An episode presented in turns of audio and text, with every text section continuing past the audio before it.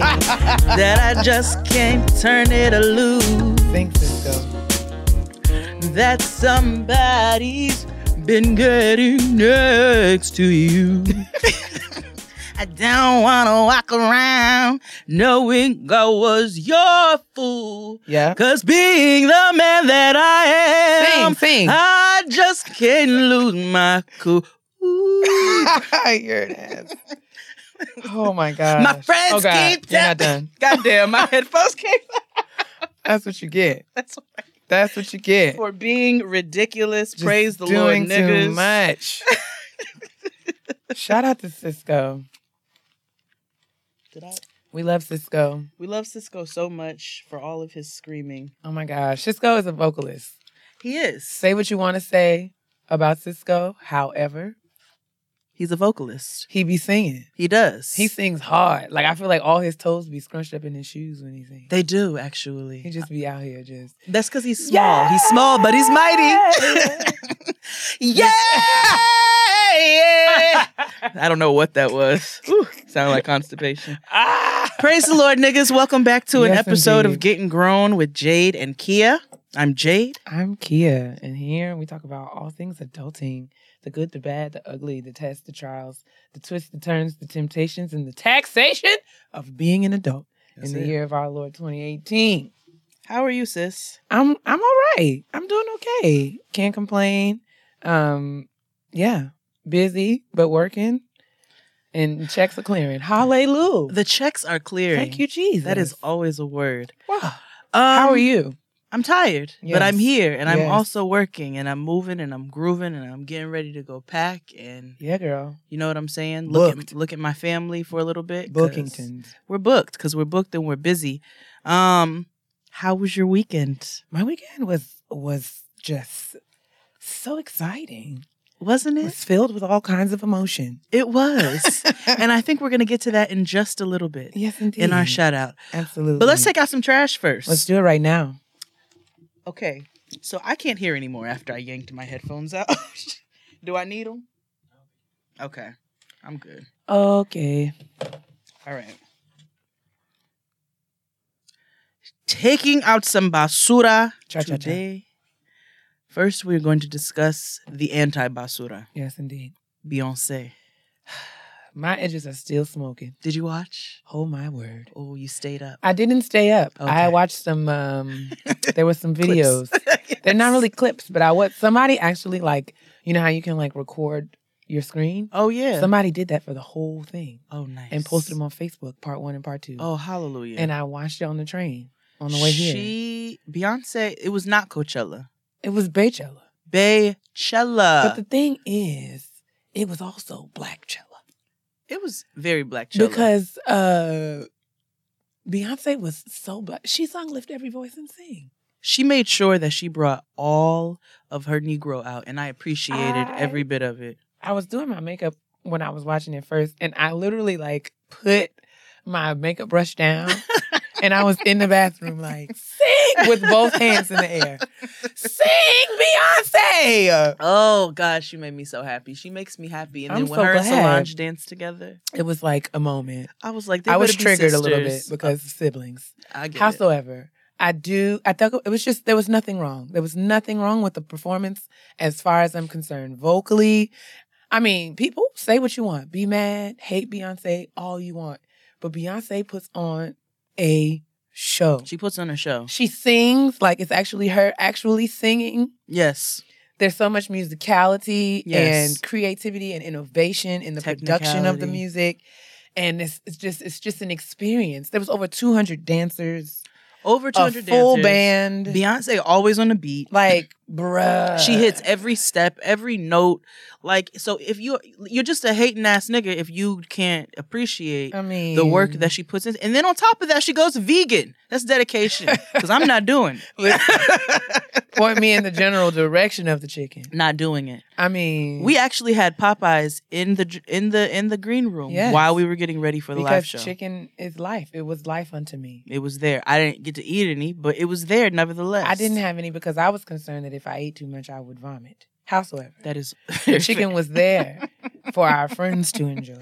It was. And we're very grateful. chicken must always be in the place. I'm sure Beyonce had Popeyes for the backup dancers. though. Oh, of course. yeah. And I'm I feel like, did. you know, now that she's in back in performance mode, she is, you know, vegan Beyonce. But Yeah. but Beyonce Beyonce, remember that. Even runners have to eat carbs. I think she eats carbs. she eats carbs. She just don't eat the meat Yeah, products while she's the animal products. Um, But thank you for rearranging our wigs, Beyonce, for yet another Mm. time. snatching everybody's I mean, edges bald, everybody's heads, I- everybody's out here looking like Wakanda forever. Okoye Man. out this bitch because just- you took everybody's follicles. man, and per I just. I hope that it will be available for us to continue to watch. I hope so. Put it on HBO. HBO. Like, can we get like I'd be willing to pay to like have it like that performance. Like I would download that performance and I absolutely would. over and over again. I absolutely would. I think the only albums I purchased probably in the last eight years are Beyonce albums. So, I mean, honestly. um, next on the list, All right. have you heard about WakandaCon? No. There is a uh, there is um a thing coming called thing. WakandaCon. And what is that? It is uh a festival or whatever you want to call it Oh boy. of basically black techs. So you have Comic Con and you have you know you have all the cons. You know Oh what I'm saying? I don't know what do you call those things? Comic Con. Like Cons. conferences or conventions? Conferences, conventions. Thank you so much. Couldn't get my life together. Takes a village. Convention. So they're gonna have a Wakanda Con because there's so many people in black technology And and STEM. into in STEM and black superheroes and you know what I'm saying. There's a lane. This is right up my street. Yeah, so I'm super hyped for it. You know, you can come. We can dress as the Dora Milaje and walk up in this yeah, bitch. you know I am uh, the the sitting president of the DMV chapter of the Dora Milaje. Vice President. Indeed. Uh, so wait a second. When is this happening? So, according to Complex, festivities will be kicking off in Chicago August 3rd and set to end on August 5th. And one of the convention's co founders, Ali Bartwall, says it will honor Afrofuturism, tech, and entertainment and will include other black superheroes in film, gaming, television, and comic books. The answer is yes. Absolutely. So I'm very like while I am not that those are not my lanes, I'm super excited that it is a lane being created for my people who are into all of that because I have plenty of friends who are and I think that this is long overdue and I'm so happy that somebody was able to bring that into fruition. Show you're right. And then we're going to close out with actual trash. Oh boy. Boycott Starbucks. So let's talk about this. Yeah. So uh, I believe it, it according to um, CNBC.com, on Thursday, April 12th, uh, two African American men entered the Starbucks in Philadelphia on Spruce Street. Mhm. Um, and okay, from what I understand, they went into the Starbucks and asked to use the restroom Mhm. and the Starbucks staff told them that they that you had to pay to use uh, the restroom or to buy something. Mhm. Um, they sat down because I mean we later learned that they were waiting to meet friend a friend there. Right. They sat down. Um, I don't know. I don't know if it's been confirmed whether or not Starbucks staff asked them to leave. Mhm. Um, but they sat down and the Starbucks uh, staff called the cops and, and said that they were trespassing. That is tell them why tell the people why it is most unfortunate. Um Richard Ross. Oh yes. So the police commission. Okay, so the the men were arrested. Um, there is someone who was at the Starbucks recorded the whole thing. Um, so you see the cops there talking to the men, asking them to leave, and you know the men are just asking why. They're from what you can tell from what, what uh, the perspective of the video, it doesn't appear that anyone is really- shouting Mm-mm. or uh, you know acting you know erratically. Mhm. There's you know from what I can see, the men sat with their hands on the table, visible the whole time. Yep. Um, and and the police were you know speaking to them, and they were questioning and asking why. Um, Mhm. other people came into other people who were sitting in the Starbucks also started to ask the cops like, "What? Why are you bothering them? They're not doing anything." Yep. Um, and then the the person who they were going to meet, who was a white man, came Mhm. in and you know was just like, "Well, well, can you tell me why you are you know bothering them? There's other people that are in here, and you know you can see that there's an exchange going on between them." Um, so they were arrested, the two men, um, and the where they were later they were not charged because the there was not enough evidence to charge them for anything. Mhm. Um, but the co- police commissioner in Philadelphia, his name is Richard Ross, uh, said he knew the inc- incident had prompted a lot of concern, but he said that his officers did absolutely nothing wrong. He made a video statement, and Ross said the employees at the store called 911 to report a disturbance and trespassing. And when the officers arrived, uh, Ross said staff told him that the two men had wanted to use the restroom but were informed it was for only for paying customers, and the pair repeatedly refused to leave when asked politely by the employees and the officers. Um, uh, so he's saying that that Starbucks had every right to call uh, the police.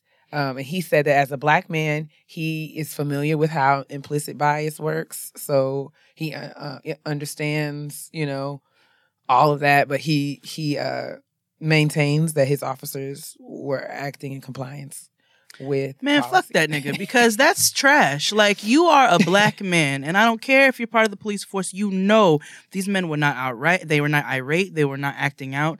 They like, listen. As a person who has worked in establishments where I understand that you want those who patron the establishment to purchase products. Like you, you're not here to just uh, give out air conditioning and water to people. So I understand that. All you, if you don't want to let them use the bathroom because they're not purchasing anything, they don't have to use the bathroom. But I know 935 white people right now in this very second, probably on the very block that I'm on, who are sitting in somebody's coffee shop and not purchasing a single. and not doing thing anything, right just sitting. And you talk about you know how implicit bias works. Do you know how explicit bias This is what I'm saying. This because is this is this is ridiculous. He said that as an African American man, he was acutely aware of implicit bias. And I was like, well, I need him to get acutely aware of explicit bias. I'm acutely aware that you don't know what the fuck you're talking about because you you're you're speaking things you're not speaking sense right now and it really frustrates me especially in the age that we're living in and all that we've witnessed um when people involve law enforcement knowing how that can go left real quick right. with young black people So the young lady who uh, uh, posted the video initially on Twitter that is now viral. Her name is Melissa DePino. Um, she said the staff at the Starbucks called the police because the two men had not ordered anything while they were waiting for a friend. She said white customers were wondering why it's never happened to us when we do the very same thing. That's a quote. Mm, So clearly, mm. um, it's a problem it's a problem. So Starbucks is canceled, and I, Yeah. I mean, as a as of right now, as far as I'm concerned, based on the information that I have, I'm good. Yeah, they've been canceled for me for a little bit. Um but now I really can't. I can't I can't patronize you at all. And your coffee ain't that good. It's Mm. metallic. And that's enough trash for today because I'm irritated. Agreed. Uh let's move on to shout out to my sis. Let's do it. My sister's popping right now, like. our sis our shout out this week is Yeah, for all of our brothers and sisters Right, right, right. who showed up for the Getting Grown first anniversary live show. Man, listen. The our show was on Friday, April 13th, as you as you may or may not have heard. Mm-hmm. And we were at the Arc Theater in Southeast DC and it was sold out.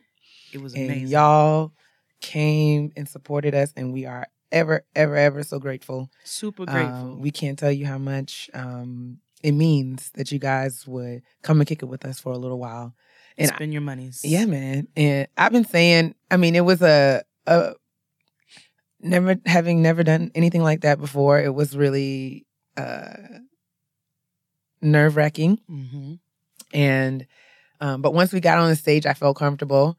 Um, I did. I, I can say that you know the lights helped because I couldn't see anybody, but it was also kind of like um, a gift and a curse because I couldn't see whether or not people were laughing, yawning, Mhm, engaged. rolling their eyes Mhm. over it. But from what the feedback that we received uh, so far has been largely positive. It has. So And I'm grateful. you guys, you guys are dope for that. And um, I guess now we can we can talk about other cities. We can because listen, we made y'all a deal. We did. We said if we sell out our first, we'll go on the road. So hopefully we can um Maybe we'll put out a poll. perhaps Let's put out a poll. where should we go? Let's put out a poll of where we should go next. We're gonna give you how many things can you put on a poll? Two or three? Like uh like a poll on Twitter? Yeah. Four. I You think. put four? I, mean, I don't think there's a limit, honestly. No? Okay, well then we're gonna put out some cities and we're gonna see what kind of responses we get. We're already cooking up something uh, Yes. in the spring. Ooh, I'm so Hopefully when. Springs decides to get off her butt and show up. Yes. But um yeah. So, oh, look at that. I know. uh, yeah. So yeah, shout out, shout out to y'all. Uh, shout out to all of our friends who showed up. We had a special guest. We, We had a surprise for the girls. Uh, Fury Nation came and joined us uh, to take out the trash. he and did, and it was trash to take out. It out. was so much trash to take out.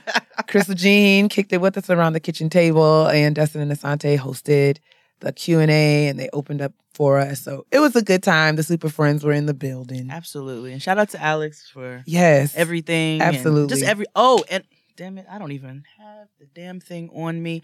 I am. Mm, nope, I'm gonna do it next week. What? I want to shout out my, our our wonderful photographers. My Oh, yes. my people. Yes, yes, but I want to make sure I do it properly. So I'm gonna Yeah. make sure I get all that information. Um, because Kia and I are in the studio together this week. Won't he do it? So uh, I'm gonna get that information, and that's gonna be my, be my shout out next week. Yeah, but shout out to y'all, man. We love you. We love you so much. Oh, and if I can quickly while I'm yes, thinking about it, um, I had a customized jean jacket Yes, made. Um, I reached out to my good friend Sierra, the artist Sierra Lynn. I will include her uh, uh, contact information in the description box. But Sierra is a awesome artist and entrepreneur, and she Mhm. does um, hand painted custom jackets and anything. Like she will paint anything. I've seen her Mm. paint Tim's and Uggs and Doc Martens, and she made me an awesome jacket she did. that was a great tribute to my brother um, Mhm. and just kind of like featured a lot of the things that I say all the time, like God is not going to play you, and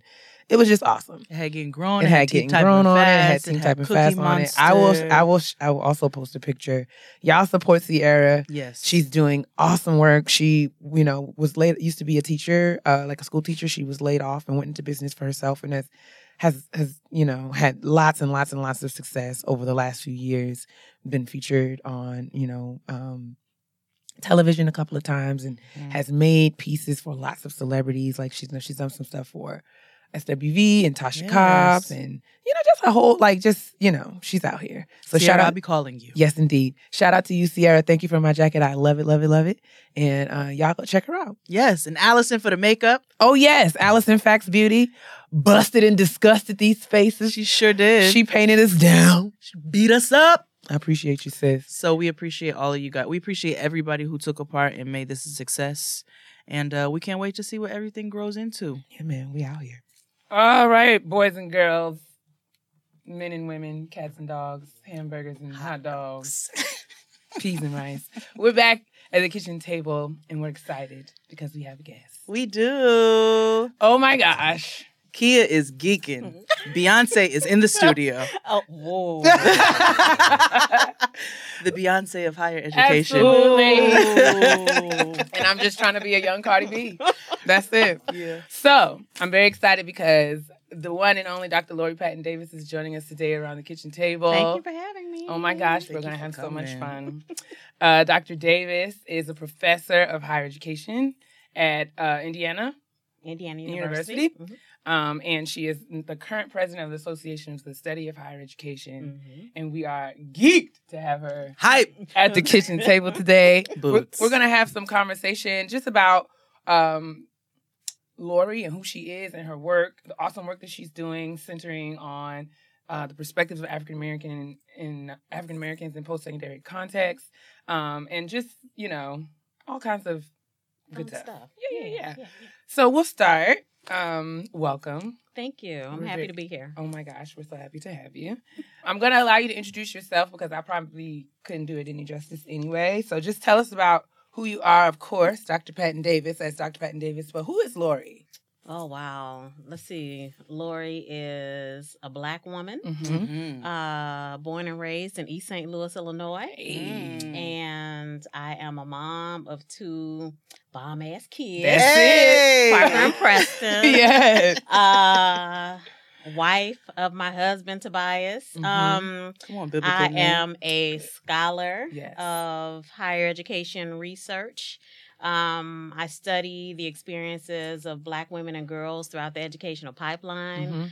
Uh, I think a lot of my professional reputation has come from studying issues of race and racism in higher ed.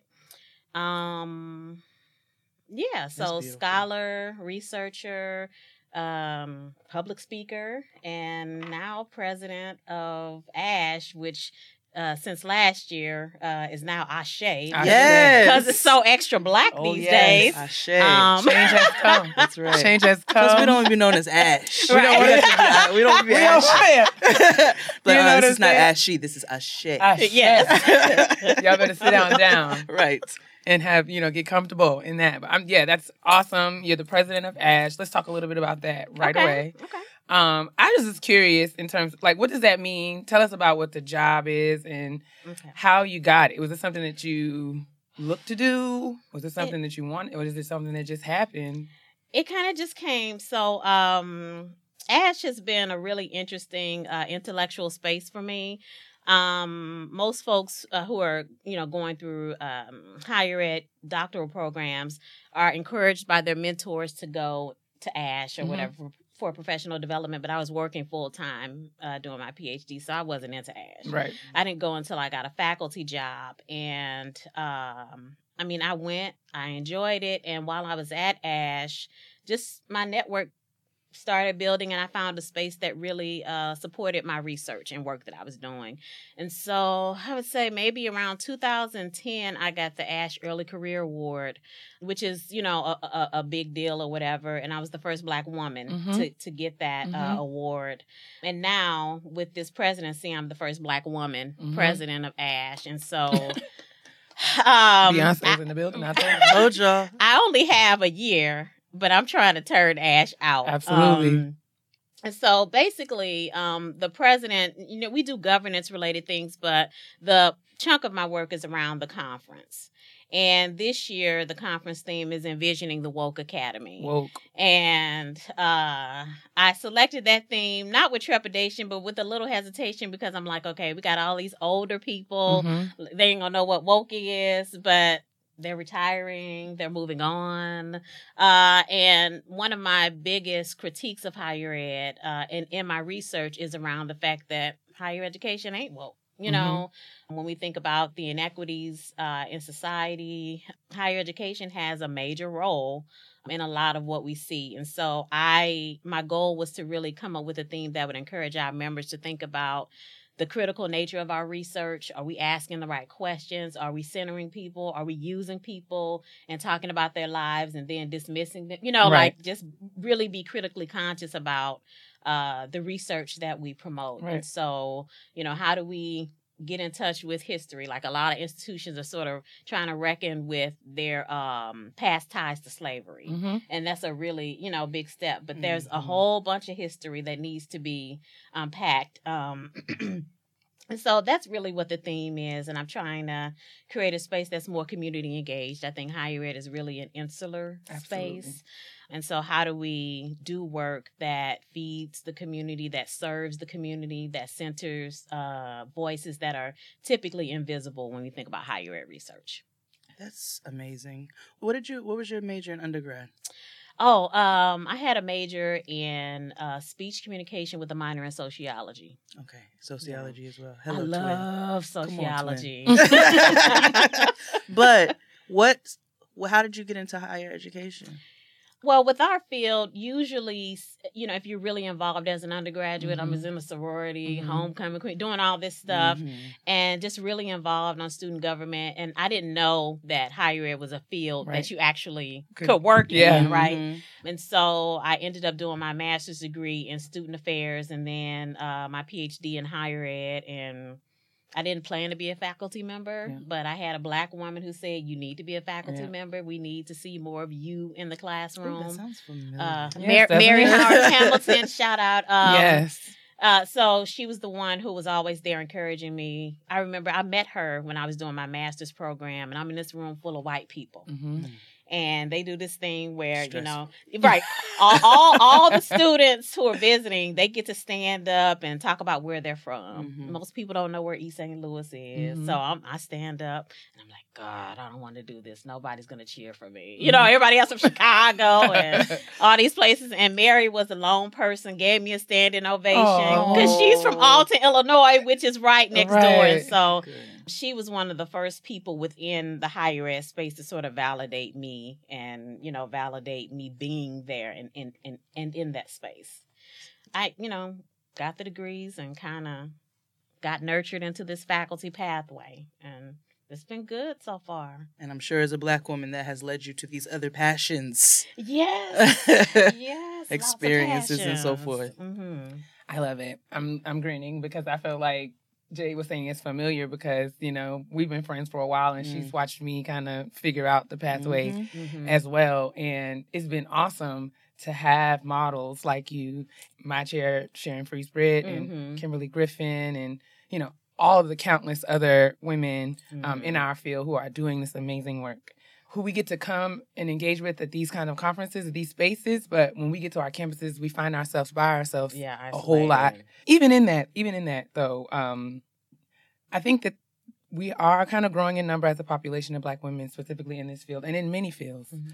Um, I want to talk more about you as the first Black woman to ASH and it being 2018. So I'm just wondering, like, you know, do you feel like why is it just now? like Mhm. having having it, it's, it's taken us a while to get to have a, a Black woman in this seat. Mhm. Um, and what do you think that's about? Cricket. exactly. I'm sure there are lots of Um, reasons, but just 2018 don't mean shit. If we're just gonna be real, that don't mean nothing. uh, clearly not. I'll give, I will give Ash credit in that I'm not the first woman of color. So there Right. have been uh, maybe two or three Latina Mhm. presidents, um, and two black men presidents. But I mean, in every um, category we think about, black women are often, you know, thought about last, Mhm. the afterthought. And so um, it's not surprising to me that it's taken to 2018. Um, and honestly, I don't know who the next. Yeah. I, I hope I'm not the last. Yeah. Um, but I, my feeling is that um, whether it's higher ed or any field, you know, black women, you know, I look at black women as possibility models. And so that's what I'm doing in this role. I don't, aside from talking about racism and hetero cis patriarchy, Mhm. I don't know why else. You know, black Right. women, you know, would Right. be last. Uh, we should be first. We Huh. are first. Absolutely. People just don't know. Um, they know that's why they keep trying to copy us. they just don't want to admit it. I mean, love who we are, but don't love us, right? Exactly. So, um, you know, it's taken a long time, and I'm just gonna try to do the best I can in these next several months to.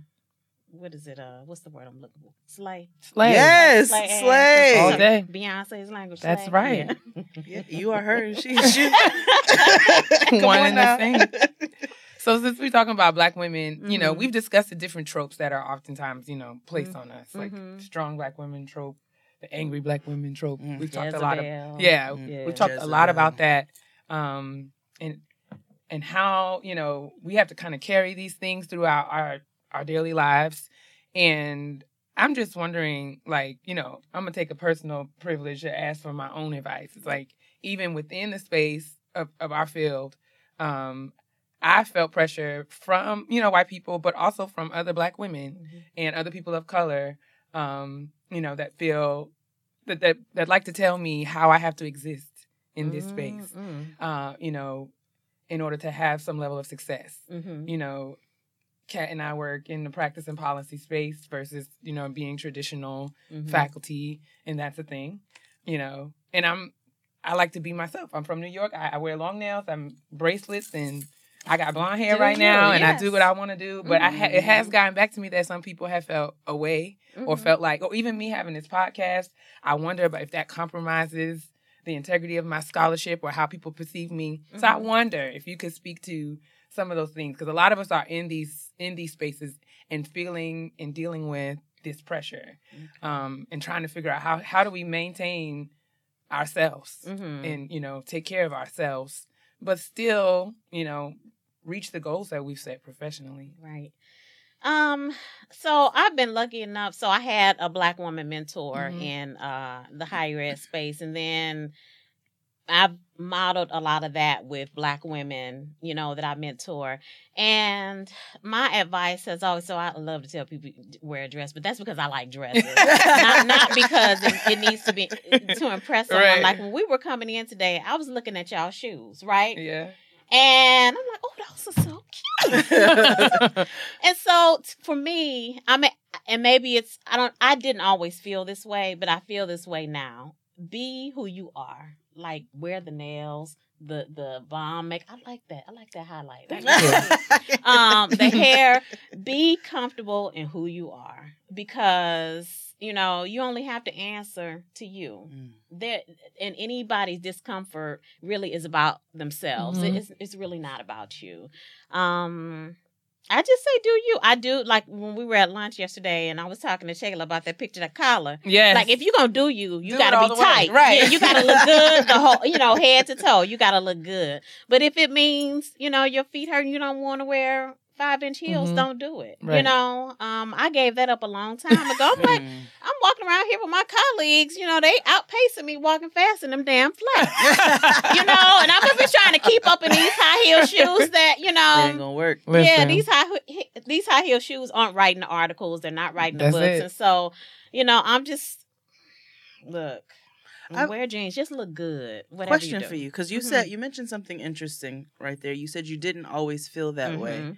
Tell me about that a little bit. Tell us about that. Oh, um, you know, I think some of the socialization in graduate school and just throughout uh, college was more more about wearing a suit Mhm. and wearing heels and always wearing pantyhose and Mhm. all of those things. And I'm like, I'm not comfortable in that. You know how you you're not comfortable with something, but you haven't reconciled what's Mhm. wrong with it. Right. You know, Right. um and i don't i just kind of grew into the space where i just didn't i didn't care like it Mhm. wasn't enough to lose me in the process Right. like i'm gonna be comfortable i'm gonna be cute you know Right. and i feel better Mm. presenting Mhm. and talking with people when i feel comfortable Right. and so i had to start making the process about me Right. and not making other people feel comfortable which Right. I, which is I, I think many women women of color uh, you know are taught to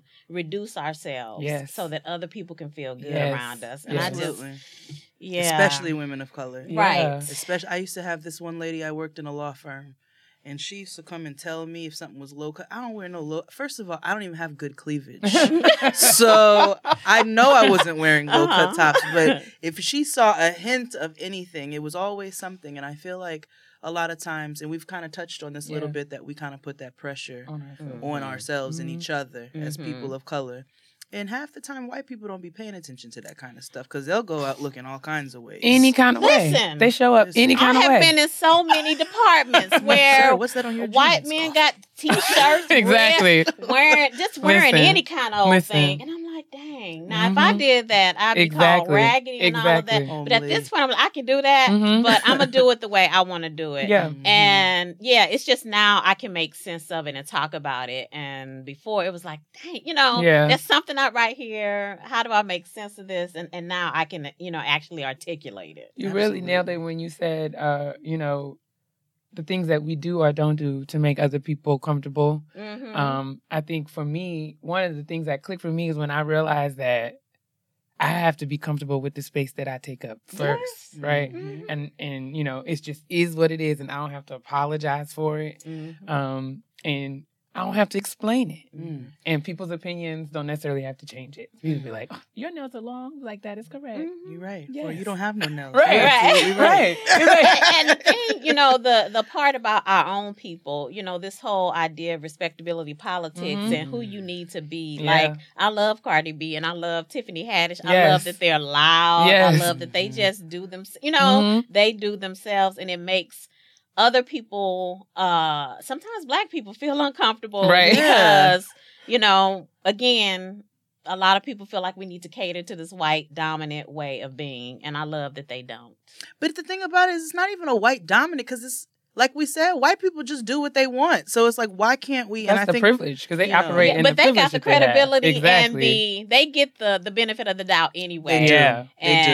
and you know, black people often feel like we got to be a certain way to just get the benefit of To that. prove. yeah, The proving. No, Yeah. you're. I went to Chelsea Market one day, dressed how I dress. You know what I'm saying? It was Mm-hmm. a, it was a dress down day, Mhm. and I know I got followed around multiple. Somebody came and offered me their chips.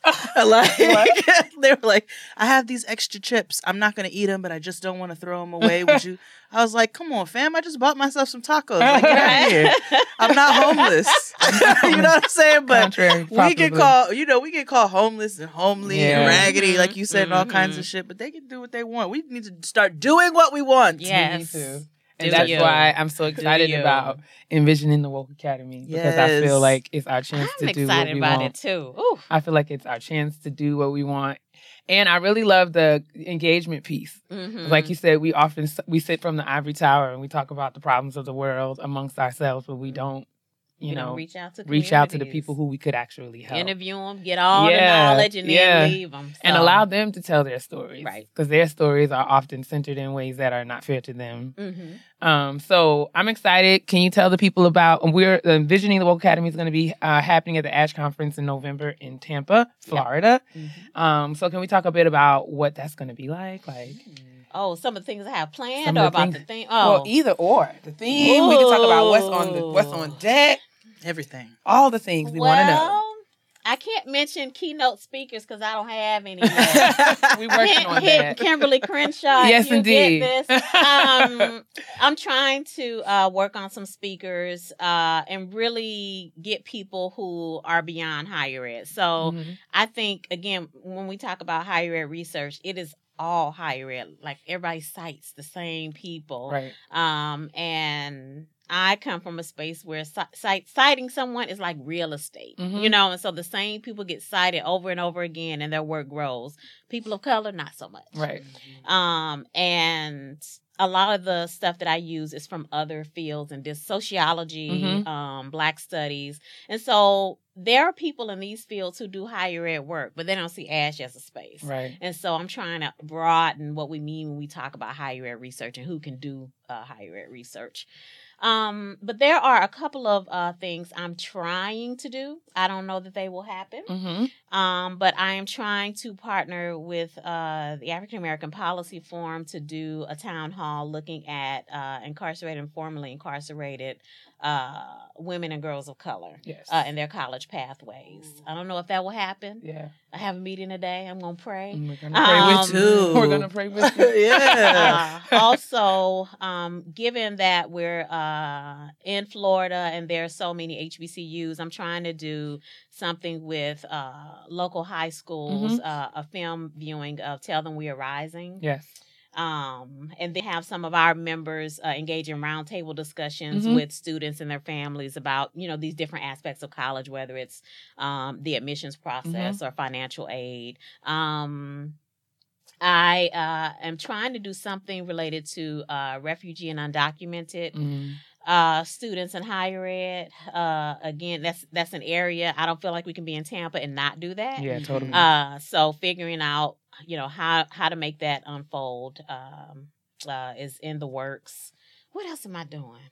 I mean, we talked about so many things. Look, I tried to do a presidential podcast. But Kat told me no. She was like, "No, we're gonna get you on other people's podcasts." yes. Oh, yes. So the other big thing about the conference is that um, we're commemorating 1968. So um, I am hoping to hear back from uh, these folks about a grant. Uh, I want to do an exhibit that looks at higher education in 1968 and student protests and activism. Yes. Um, and it's supposed to be reflective so we can think, okay, you know, it's 2018, 50 years later, and we're still seeing, you know, some of the same things. And how might uh, our contributions as researchers and scholars help to shift Right. um, higher education? Um, Girl, you're busy. yeah. Yeah. We love it. We I love it. Uh, um, have you seen the HBO? So it just came out. It's an HBO and Vice documentary called "Raised in the System" You were Omar. with Michael K. Yeah. Williams. you Omar, Omar, Omar. You better reference Uh, The Wire. I love The Wire. Oh, We I went could watch his- it over and over again. We went to the screening for it the other day, and he was there, and he spoke, and uh, I encourage you, especially I.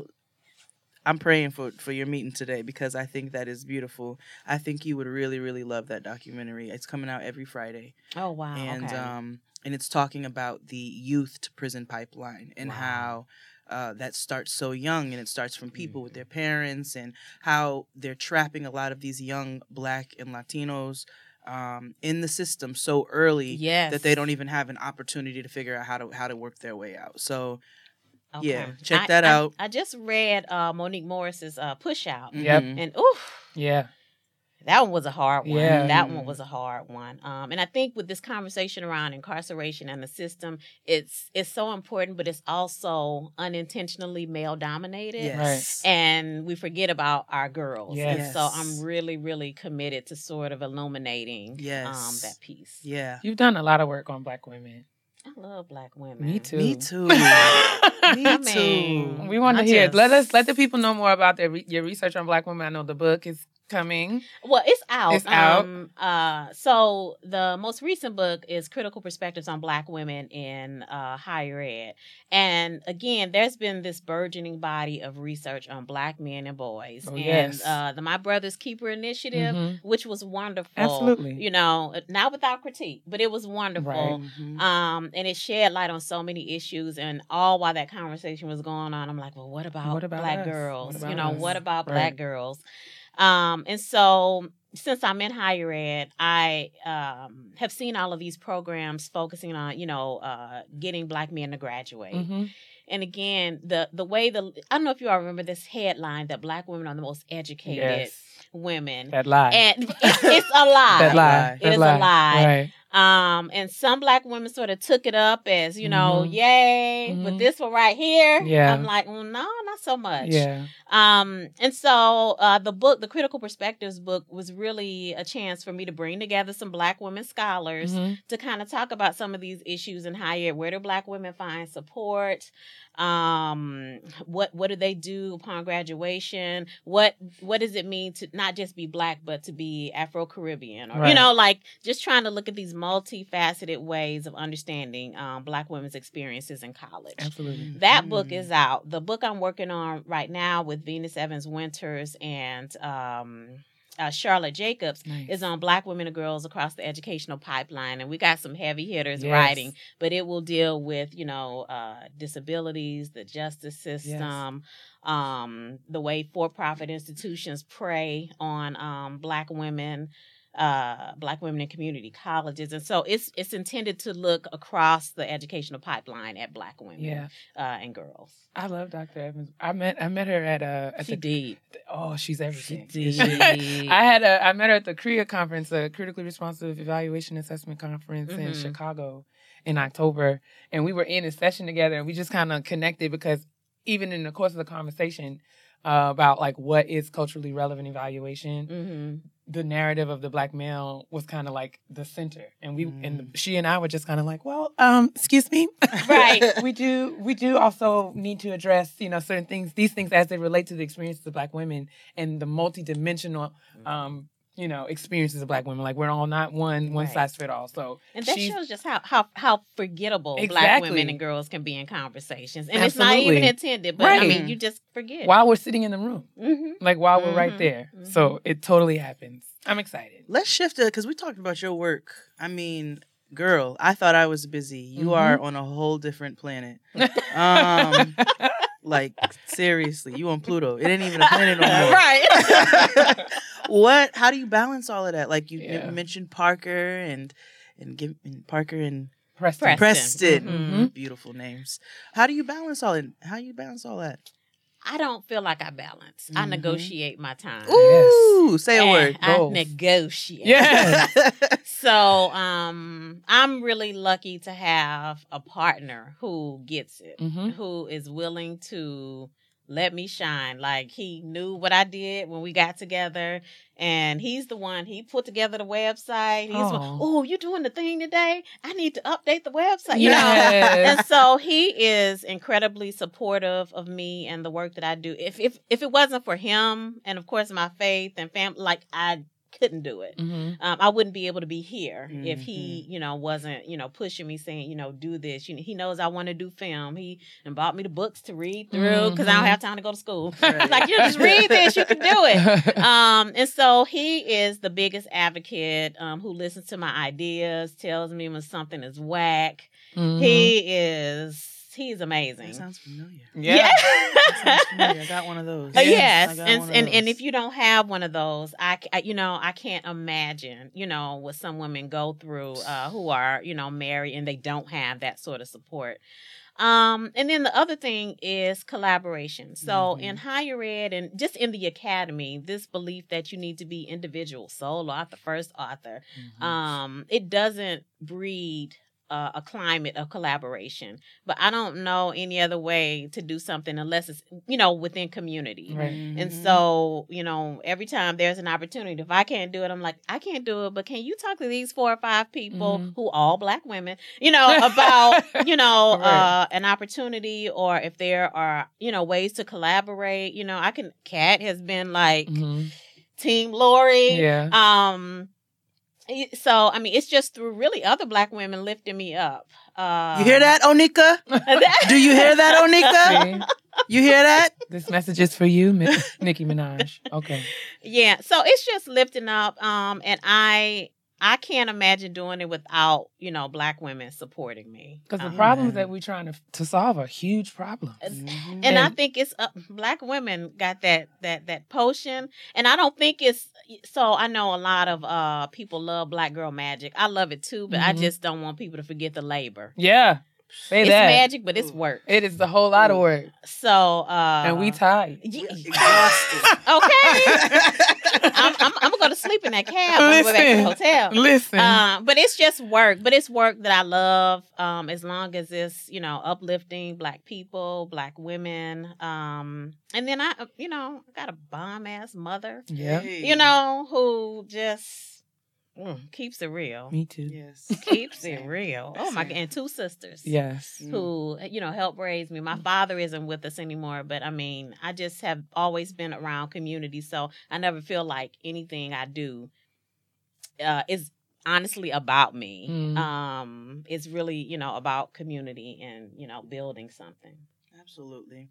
I have one last question for you. I don't know if Kia has any more. Go for it. Um, where you get them glasses? Let me tell you, this this thing. So you know, self care is a really big word talk now, about it, right? Yeah. Mhm. And you know, I used to go and get my glasses. You know, I would do LensCrafters, Mhm. you know, and I'm like, you know, I'm gonna invest. Yes, because you wear them on Yes. your face. yeah, I'm just, I'm, I'm gonna pay Absolutely. this extreme amount of money for these glasses because I want to. Ain't You know, nice? I'm not gonna worry about you know Mm-mm. these other things, and so that's sort of another thing that I've grown into that I can care for other people and care for me too. same Like if. I don't care for me at the center of it all, then I you know I'm worthless to everybody else, You and so right. I'm just trying to. um You see how she ain't tell me where she got them glasses? though? Oh, let me tell you, That's how we do, girl. these these are Burberry's, but I yes, but I got some Burberry. um, I- I- Wealthy, Burberry, y'all need wealthy. to uh, start supporting black women and girls. That's but, right. Uh, I also got some uh, Balenciagas. Those one, I'm gonna hit you with those at Balenci. Ash. Okay. Hey, Ah, I shit. got- Yeah, I'm at Ash, but my glasses ain't. I do have one more question. Okay. Yes. I want to know what Lori Patton Davis does for fun. Oh. I want to know how she turns up. I want to know if there's Okay. a turn up. Yeah, because. I see the I need we to see know. the rat. It has it has It's poked just its a little little head. bit of ratchet on the inside. You got to let her out It's in there. It's in there.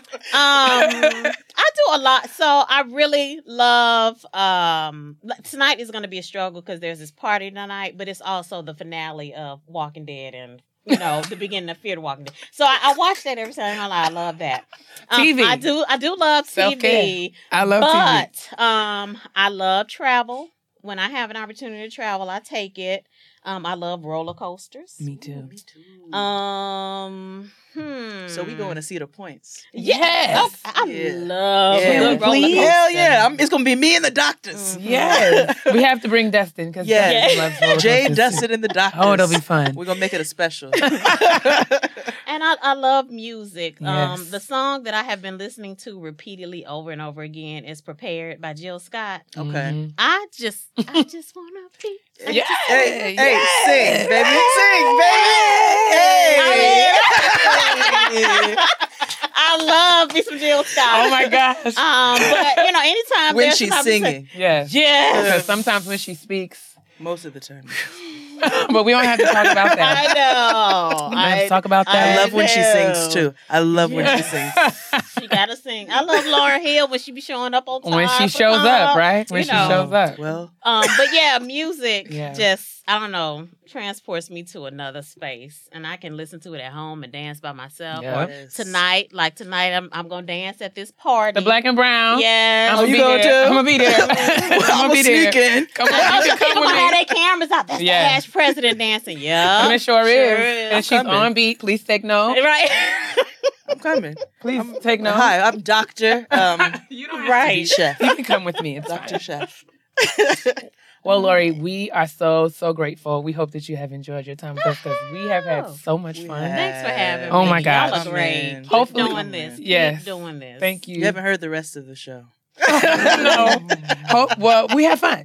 Yeah, it's our self we care. do. We have we have a good Now time. y'all added me so I sound good to the people. Oh, girl, you We sound will. amazing. Ty, Okay. Work your hopefully, magic. hopefully, um, this is not the last of our collaborations, and we'll be able to work together in the future. Well, I'm gonna try to get y'all. Uh, I'm gonna try to uh, have podcast central at Ash. We're trying to be I don't know. there. Yes, be Let's there. I be would there. Love it. I would love We want it. to. We would I love want to bust up in the place and ruin everything that everybody's learned. Oh my gosh! So, Hey. Florida, stand up. Florida, if y'all want to see us at Ash, if y'all want to come to Tampa and hang out with us, let us know. We will definitely come. Yes. But yes, we appreciate you so We much. do. We appreciate you so you. much. Thank you for taking Thank your time. having- you. Thank, Thank you you so coming. much. We love you, Lori. We're gonna put all the links in the description box of where you can find Uh, Lori. Yes. And um, you have any closing words? no, I just love Lori. Yes. Oh. Me too now. Me too now. I'm about to come in my jeans you. and shake my ass with you tonight. Let's do it. Let's do it. Let's do it. All right, bet. All right. Thank, you, Thank you. Lori. Thank you. This week's podcast is brought to you by Everlywell. Who has the time to get lab work done? Figuring out the cost, what the results mean, even where to get them done is its own battle. But now it's easy to order the test you want at everlywell.com. Everlywell is an at-home health testing company that offers a variety of tests, from food sensitivity, which measures your sensitivity to 96 different foods that may be causing you discomfort, to metabolism, to an at-home STD test. Yes, you can test for STDs all from the comfort and privacy of your home. Each test is physician reviewed, private, simple, and processed through a certified lab. All you need to do is head over to everlywell.com, choose your test, and they'll be shipped directly to your doorstep. Once you collect your sample and send it back to Everlywell certified lab partner, you'll get your doctor reviewed, easy to read results online in days. No more sitting in wait rooms, no more mystery bill, and no more waiting on your results. Head to everlywell.com and use promo code GROWN to take 15% off your first order.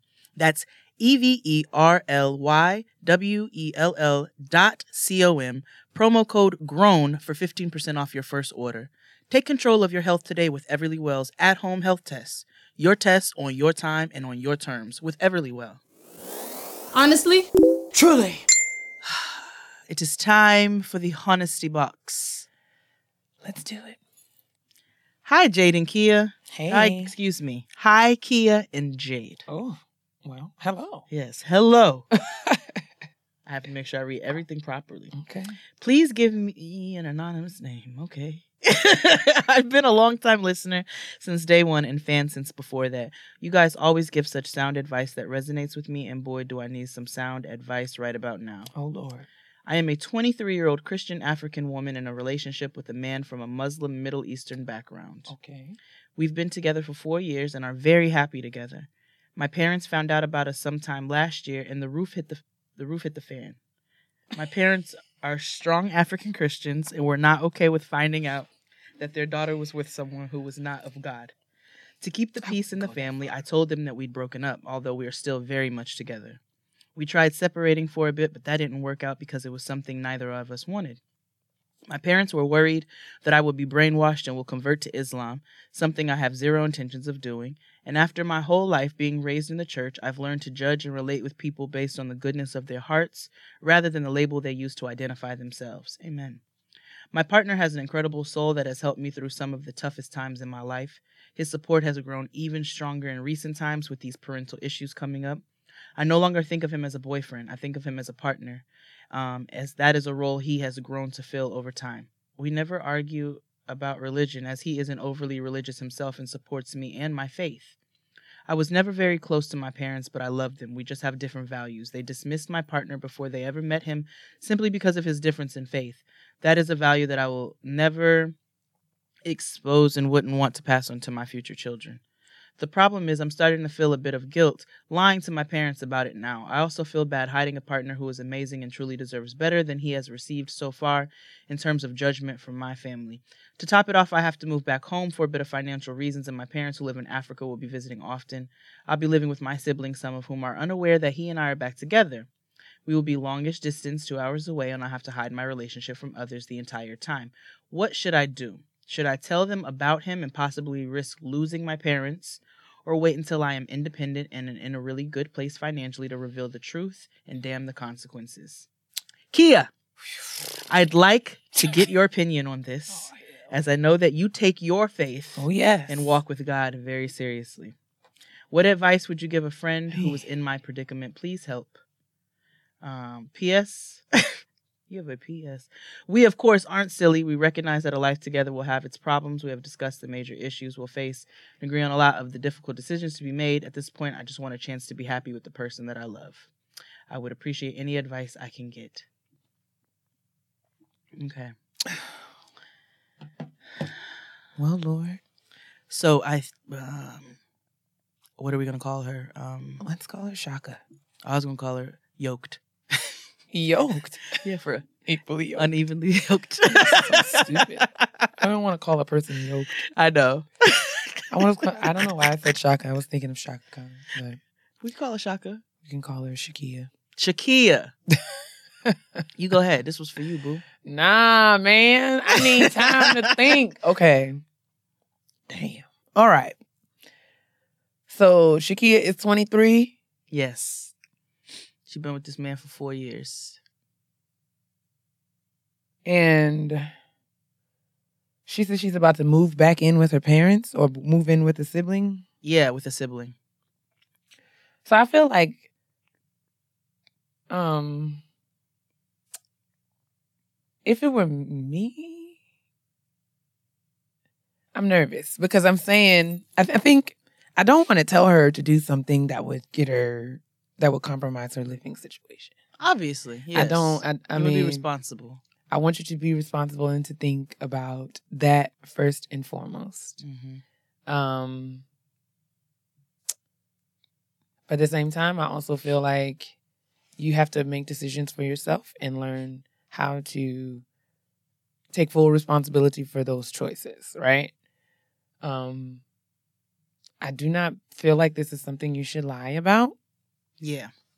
because I think that that's going to, I don't think that's going to help. Like if your parents are upset already that you are in a relationship with uh, someone who's not of the same faith of, that of yours, they're, you know, if you find, if they find out that you've been lying, like it's going to make the situation worse.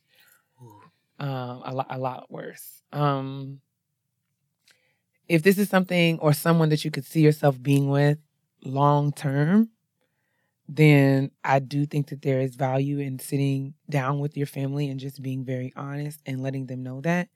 But you have to be willing and ready to deal with however, you know, whatever the outcome of, of that conversation is. But you said, damn the consequences. Right. Um, I don't think that I, I do feel like at 23 years old, it's really early in your life to be um uh I'm trying to think of the words. What, in a serious relationship? to be You have time. you have time as well. You have Yeah, yeah, time. yeah. And that's not taken away from The love that you share with this person. not at all. We're not minimizing Not it, at all. but You do have you time. got pl- you got lots of time to progress to a point in a relationship where because I mean You're kind of in a cool place right now. And I say that because you're not getting ready to get married tomorrow. I hope But I hope. God, Jesus. but I but at the same time you are an adult and um, i'm hoping that what you can do in this situation is kind of navigate as an adult which means if you're living with a sibling i don't see why you have to um, disclose all of your comings and goings and all of what you're doing that's not encouraging you to lie because i don't want you to lie right. because that like kia said that's going to exacerbate the situation that's going to make it way way way way Right. worse Right, and right. you're too old to be lying if we're just going to be perfectly honest Agreed. um, me personally, because I, kind of dealt with the situation with with my family. Mm-hmm. Uh, when I originally got pregnant, I wasn't married, Mm-hmm. And um, needless to say, my mother was very unhappy about that. She was very unhappy about that, uh, and she had expressed some things where I might have thought maybe I would never speak to my mother again. Mm-hmm. Um, but we have since worked past that, and my mother is the most amazing grandmother on the entire planet. Right. Um, and you know, a lot of what she has expressed out of anger or disappointment or uh, just not a just a disagreement. You know what I'm saying? Because I don't agree with everything that she. I don't agree with that, but I have to respect how she feels. Those are her feelings. But it's still my mom, Mm-hmm. and I know when it comes down to it, she's not gonna leave me Right. and I feel like, and same for my father, just my parents in general. And I feel like with you, um, your parents are not going to be happy with your decision because they feel the way that they feel, and you're not going to be able to change that. Right. Um, I don't know if you need to take such a stand right this second. Yeah, because I feel like it's not. You have to pick your battles and know like Yeah. when a conversation is no longer a productive conversation. Right. So it's not like you're going to your parents and asking them permission to date who you want to date. Right. You're just saying this is what it is, and I do not have to qualify it to you. Absolutely. Um, now there are if you're living with them or living with your sibling, they do have the right to say, "I don't want him over here. I don't Mhm. want to do this," but they cannot say that you cannot date him because, Right. like, what is that?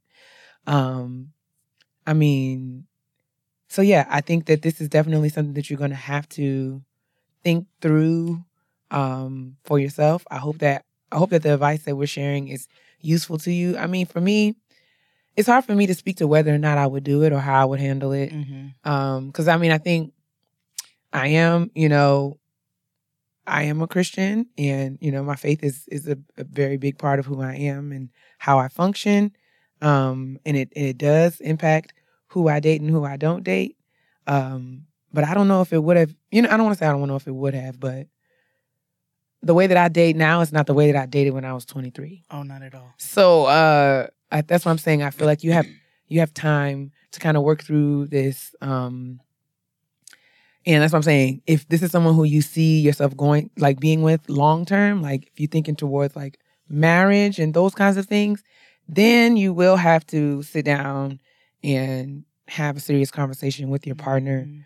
and negotiate what that's going to look like, what that's going to mean, not only for right now, but for the future.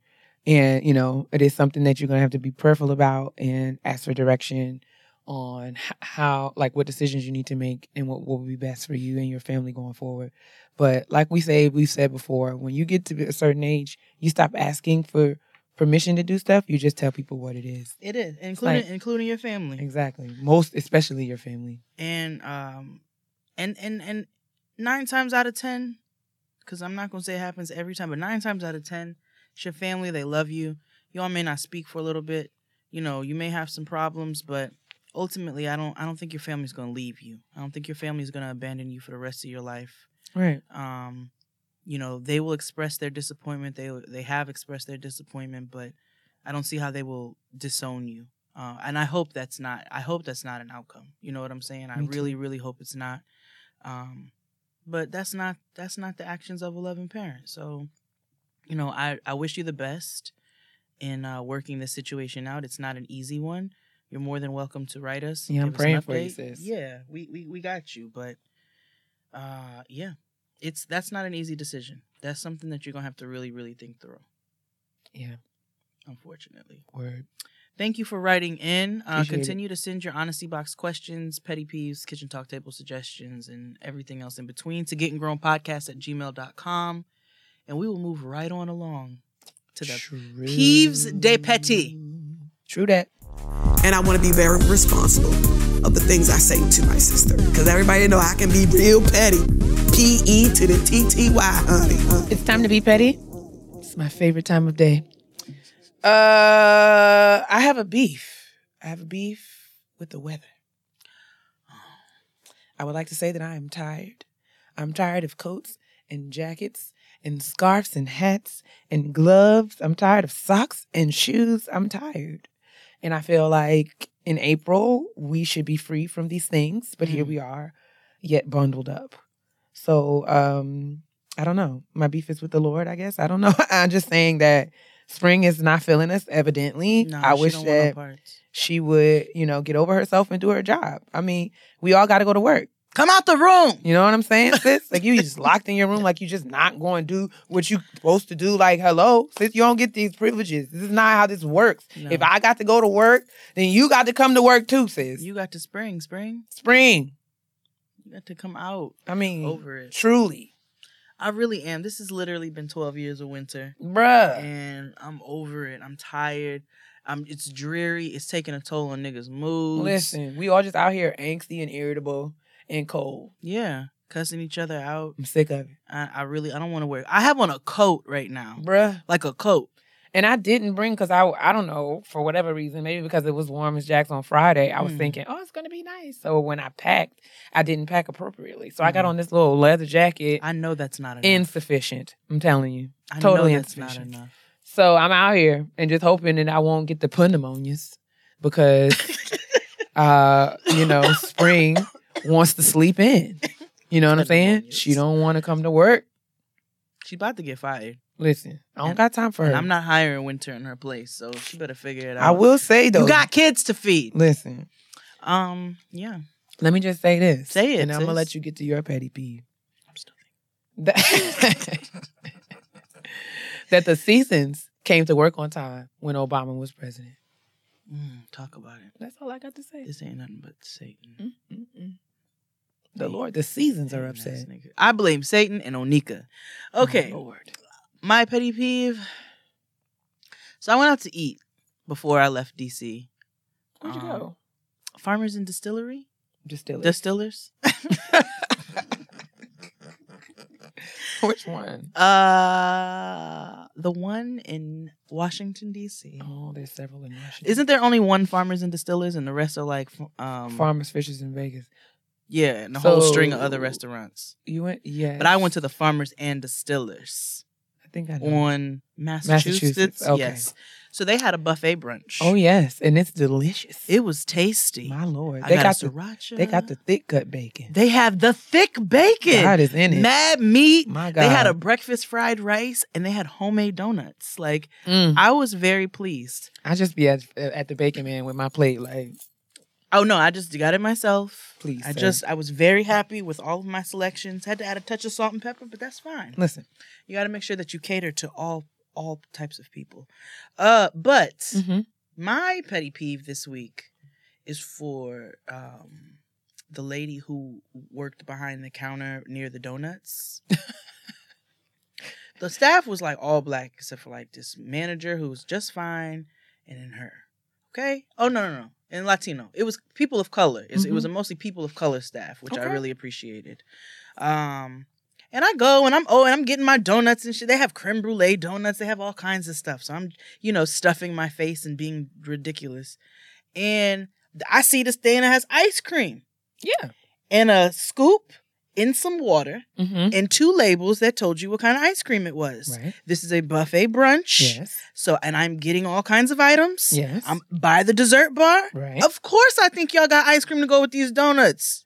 Cause I'm fat. okay. So I'm about to eat this. okay. She gonna tell me, uh, excuse me, that's not a part of the brunch. The donuts. No, the ice cream. Why it's over here then? But it's like the way she, she excuse me, that's not a part of the brunch. I'm like, well, listen, bitch, it's two labels right here that told me what kind of ice cream it was. It's a scoop inside some water. well, what is it a part a of? metal thing that lifts up and is right by the donuts. So don't talk to me like I'm doing something absurd, like I'm a child behind the counter at a restaurant, or like like I'm somewhere that I don't have no business being. Bitch, it's a buffet. But what is it over here for if it's not? If it's for y'all, why is it out with the buffet thing? put it behind the counter then. Don't put it with a sign that identifies what kind of ice cream it was, and then talk to me like I'm stupid. And that has been the trait. There we go. Petty peeves. That has been the thread and the theme this weekend for me. White women have been talking to me reckless. Oh, Lord. It was yesterday, really. Yesterday's theme was white women are going to talk to me reckless. I had to talk to an insurance adjuster on the phone. okay. She asked me a question. She was talking to Tristan, but she asked me a question since I was involved. And then she, so then, I, you know, she asked another dumbass question. And I was like, well, excuse me, what? Excuse me. I'm not talking to you now. I need to talk to Miss. What? There's a boldness that's going on. I, don't said, have you ever been slapped through a phone? I don't get it. I was like, have you ever had a phone, a hand reach out of your phone and What? smack the fire out of you? Because it's about to happen. Don't. I said, you are passive aggressive and condescending. I said, and just because you have smiles in your tone doesn't mean you get to talk. I was like, you have lost your damn mind. I was like, fix your fucking tone before you continue with this conversation. I don't give a fuck who you're talking to. I don't care. Don't you ever fix your lips to ever speak to me like that again. I don't care if we are behind glass. I don't care if we on the phone or we face to face. I don't care what it is. Don't ever talk to me like that again. You've, you've lost it. Woo, triggered again. I am triggered Clearly. because because white women been talking to me crazy all weekend, and I really don't have like I have negative time for that. Oh, listen, like the white man Whew. called me sis. Excuse me. The white man called me sis. We were went to after the show on Friday, we went to get food and I parked. I was parking my car Yeah. and um my windows were down because it was really nice outside. Mm-hmm. Well, Toy was in the passenger seat. She was. um, as I'm parking, the car that was coming up the street in the opposite direction was like, at, there was lights. The man looked at me Oh, and he yes. was like, "Damn, sis, them earrings is big. Those earrings are really big." And I had an out of body experience because I'm just like, "Hey, so wait." a And then she talking to told me. and I was like, first of all, I am not now, nor will I ever be your sis, Ever. sir. Ever. What? And he proceeded to roll his window all the way down Bruh. and stare he was like, because they were in traffic. They look good on you though. I was like, sir, first of all, don't sis me. don't ever sis me. Don't you sis me. I don't know. I don't know you. You don't even meet the criteria to ever be my brother. Like what? My brother will never have a fuchsia penis when he gets excited. Ah! So don't you ever fix your Caucasian ass lips to say no wild shit to me about no motherfucking sis. He was like, bro. I, he, I said, if you ever in your white life, if you ever in your white life,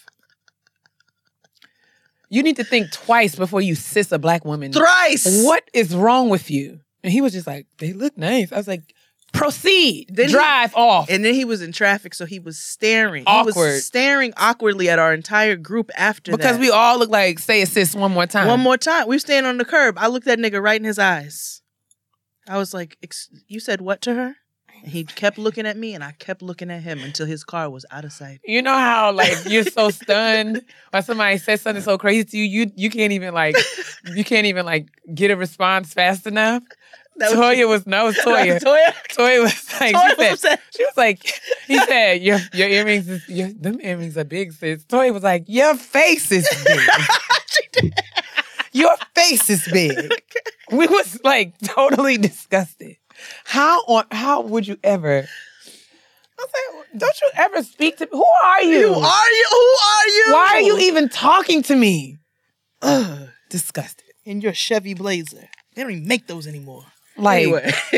he was coming back from the Washington. I think I guess I'm assuming because we were by the oh, the Make stadium. America Great Again baseball game. Lord have mercy. But I've never seen so many red hats in my life. I was triggered. I mean, My the, life. the Nationals hat is a red hat, but it looks awful when you're. I don't know. I don't know. Any red hat with a dad hat is is a is a hat to me Oh my god. that I don't want no parts of. And we went into the Bonchon Chicken, and it was mad red shirts and red hats, and I was like, we've got to go. we can't stay here, guys. I don't feel We safe. can't be here. I don't feel comfortable. Okay. But yeah, that's this episode, man. That's this episode of Getting Grown. Thank you guys once again so much for being so supportive of Kia and I Man. as we have uh, stumbled and toddlered our way through this first year of this Literally podcast. busting our heads inside of this podcast every week. Like, I guess what? I don't get it. Before we close out, I know that we have not mentioned as frequently as we did for the first book, but we are reading An American Marriage Yes, by For- Tayari Jones. by Tari Jones for the Getting Grown Book Club for the month of April. yes, indeed. So discussions will begin in May. Once again, that is An American Marriage by who, sis? Tayari Jones. That's right. So we will make sure to put the link in the description box on where you can purchase. But you guys get your discussions ready for May. It's a good book. Yeah, yeah. I'm my um, wig is still shifted to the left. I'm really hyped to to get into it. And one and and again, remember that the discussions surrounding the book clubs are we try to apply them to life. Yeah. So, So- even if you haven't read the book or finished reading the book, you don't you shouldn't feel like you can't listen. Yes. Um, but yeah, we'll chat. It's gonna be a good time. In the meantime, And in between time, drink your water. mind your business and moisturize because Your black will crack if it's dry. Bye. Later. Thanks again to Everlywell for supporting this week's show. Finding the time to get a lab test is almost impossible, but now it's easy to order the test you want at everlywell.com. Everlywell is an at-home health testing company that offers a variety of physician-reviewed private tests from food sensitivity to metabolism to thyroid. No more sitting in waiting rooms or waiting on your results. Head to everlywell.com and use promo code GROWN to take 15% off your first order. Everlywell, your tests on your time and on your terms.